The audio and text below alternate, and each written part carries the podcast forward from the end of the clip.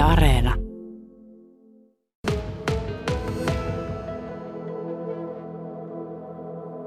Minulla oli tänä aamuna juttukaverina on Antti Mäkinen, museojohtaja. Antti, viime vuosi, siis vuosi 2020, oli museoiden kannalta ja monen muunkin kannalta, kun puhutaan kävijöistä, niin, niin oli tuota, harmittava, koska kävijämäärät putosivat. Mutta Kainuun museossa on vähän toinen tilanne. Joo, valtakunnallisestihan museotkin kärsi tästä koronarajoituksista ja näin, mutta tuota, eniten kärsivät Etelä-Suomen museot, joilla tota, tämä sulku kesti paljon pidempään kuin, kuin esimerkiksi täällä Kajaanissa. Ja ainahan sitten vuosittain on vaihtelua kävijämäärissä ja meillä sattui viime vuonna olemaan sitten sellaisia näyttelyitä, jotka kiinnostivat yleisöä. Siellä oli vuoden alussa oli tämmöinen nukketaiteilijoiden näyttely, jossa monet, ihmiset kävivät kaksi tai kolme kertaa katsomassa, kun se oli niin ihastuttava. Ja sitten kesällä meillä oli 70-lukua esittelevä näyttely, joka taas tämmöiseen tietynlaiseen nostalgian nälkäänkin vastasi. Ja, ja tuota, meillä näkyi myös se, että kotimaan matkailuhan kasvoi viime vuonna. Että, että kun ihmiset eivät päässeet ulkomaille matkustamaan, niin matkustivat kotimaassa ja, ja, tietysti sieltä etelän ruuhkakaupungeista tultiin sitten tänne pohjoisempaan ja, ja, ja museo oli sitten monelle silloin tämmöinen yksi vierailukohde. Että, että meillä meni hyvin, mutta, mutta tota, yksittäisiä se, tämmöisiä osa museoista joutui sitten jopa peruuttamaan jonkun näyttelynsä mm. ja sen takia heillä heillä tota, kävijämäärät vähenivät. Ja, että tämmöistä paikkakuntakohtaista vaihtelua on ollut. Niin. Ja tietysti kun ajatellaan kokonaan Kainuuta, niin Kainuun neljässä museossa täällä ja sitten tuossa taidemuseolla Kajaanissa ja sitten Kuhmon talvi, talvi sotamuseossa ja Tuupala-museossa, niin se kokonaismäärä putosi. Joo, siinä varmasti vaikutti juuri sekin, että tota, Vuonna 2020 ei järjestetty Kuhmon kamarimusiikkijuhlia ja voisin olettaa, että aika moni e, kamarimusiikkijuhlien e, kävijäkin sen kahden viikon aikana saattaa käydä sitten Kuhmon museoissa. Että he menettivät varmasti sillä lailla kesä, kesän kävijöitä. Ja, ja tuota, kyllähän sekin vaikutti sitten tietysti nämä koronasulut, että koulu, kouluryhmät eivät mm. käyneet museoissa. Se, nä, se näkyy myös meilläkin. Mutta että, tota, öö, niin kuin äsken sanoin, niin näistä näyttelyistä, näyttelyteemoista paljon on riippunut sitten se, että tota, mikä on vetänyt ja mikä ei. No nyt teillä on tulossa sitten sellainen hetki, että takuun varmasti kävijät vähän putoavat. Joo, tämä, tämä vuosi äh, nyt menee siltä osin, nyt tämä vuosi muutenkin ei ole ollut ihan niin vetovoimainen, sanotaan, kuin, kuin tuota, viime vuosi. Ja tuota, Kainuun museon on tulossa tuota, korjaustoimenpiteitä tässä tulevan talven aikana ja me olemme kolme kuukautta kiinni. Eli tämän vuoden kävijämäärissä niin tota, joulukuulta ei, ei kerry meille yhtään kävijää ja ensi vuodelta tammi ja helmikuu olemme edelleen suljetut, niin tota, se vaikuttaa sitten taas näihin kävijämääriin. Eli tilastojakin pitää osata aina lukea. Siellä on aina joku syy, jos joku, tulee joku piikki tai kuoppatilasto.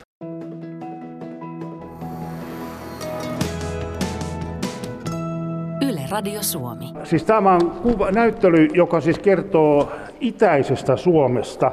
Ja tosiaan kun kyseessä on se, että, että tuota niin, kuvia on monenlaisia, niin pitää kysyä heti museojohtaja Antti Mäkiseltä, että mikäs kuva se sinua miellyttää sinun silmään eniten? Hmm. Eli täällä joukossa on sekä taidevalokuvia että sitten dokumenttikuvia ja tosiaan 150 vuoden ajalta.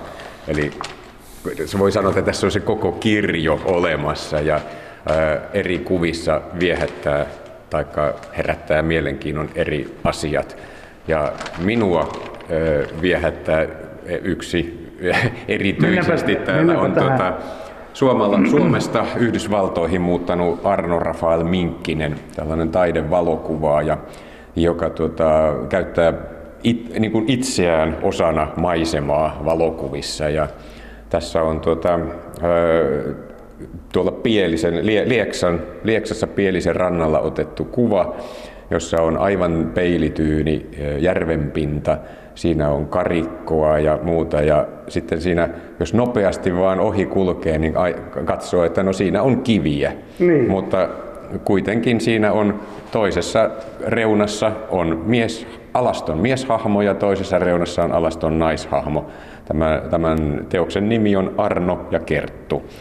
Eli, eli tota, tässä viehättää tavallaan se, että miten tämä kuva on teknisesti otettu, ja sitten viehättää juuri tämä sommittelu, kuinka taitavasti tämä on sommiteltu ja voi kuvitella tällaisen kesäyön, kuinka hiljainen se on ja ei, ei kuulu moottorin pärinää eikä mitään muuta. Eli tämä on tunnelmallinen kuva. Joo, ja siis se, että tässä kuvassa tosiaan siis on ihan peilityyni tuo järven pinta, ja nuo hahmot ovat tuossa niin kuin, tosiaan äk, äkkiä kun katsoo, niin ne olettaa, että ne on kaksi kiveä, mm. mutta, mutta ne ovat selät tänne kameraan päin, päin ja tuota, äkkiä, siis jotenkin niin käsittämättömän hienon näköinen. Sitten kun ne eivät edes aiheuta nämä ihmiset tuohon veden pintaan niin. minkäännäköistä liikettä, niin sitä on tehty aika pitkään. Kyllä, eli tota, tällä Arno Minkkisellä on monia tämmöisiä kuvia, jossa tota, esimerkiksi hänen kätensä tulee sieltä veden alta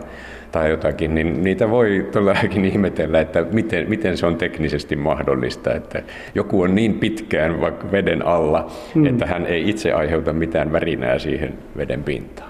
No, mutta siis kuvia täällä on monenlaisia ja tosiaan siis Suomen, Suomen itä on näissä valokuvissa. Valokuvat tänä päivänä merkitsevät ihmisille ö, todella paljon ihan sen takia, että se ottaminen on, on niin, niin helppoa. Jos ajatellaan, että nämä vanhemmat valokuvat 150 vuotta sitten, niin, niin silloin kun valokuvaaja tuli kylälle, niin se oli iso merkitys.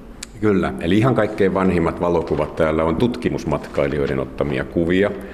Ja, ja tuota, sittenhän on, tuli 1800-luvun lopulla tämä karelianismi aiheutti sen, että, että myös valokuvaajat tulivat ö, tallentamaan tätä Itä-Suomea, Kalevalan maita ö, tietyllä tavalla dokumentoimaan ja etsimään jotakin al- alkuperäistä ja alkujuuria. Eli tämä ö, näyttely ei kerro Itä-Suomesta, vaan se kertoo, niin kuin, että mikä on se Suomen itä. Eli, eli tässä mennään välillä myös rajan toiselle mm. puolelle. Eli tämä on sellainen äh, vähän niin kuin myös henkinen äh, ajatus, että, että, että minkälainen elämä on tämmöisessä Suomen idässä. Eli täällä se luontohan on meille niin kuin ihan ilmiselvä, että tota, me elämme lähellä luontoa ja se näkyy näissä valokuvissakin mm. hyvin usein, että valokuvaaja on kuvannut luontoa joko sinänsä tai sillä lailla, että siinä on ihminen mukana tai se ihmisen jälki siinä, siinä mukana. Ja, ja tota, kuvia on otettu tietysti niin kuin monesta syystä. Hyvin useinhan kuvalla halutaan välittää joku viesti, vaikuttaa johonkin.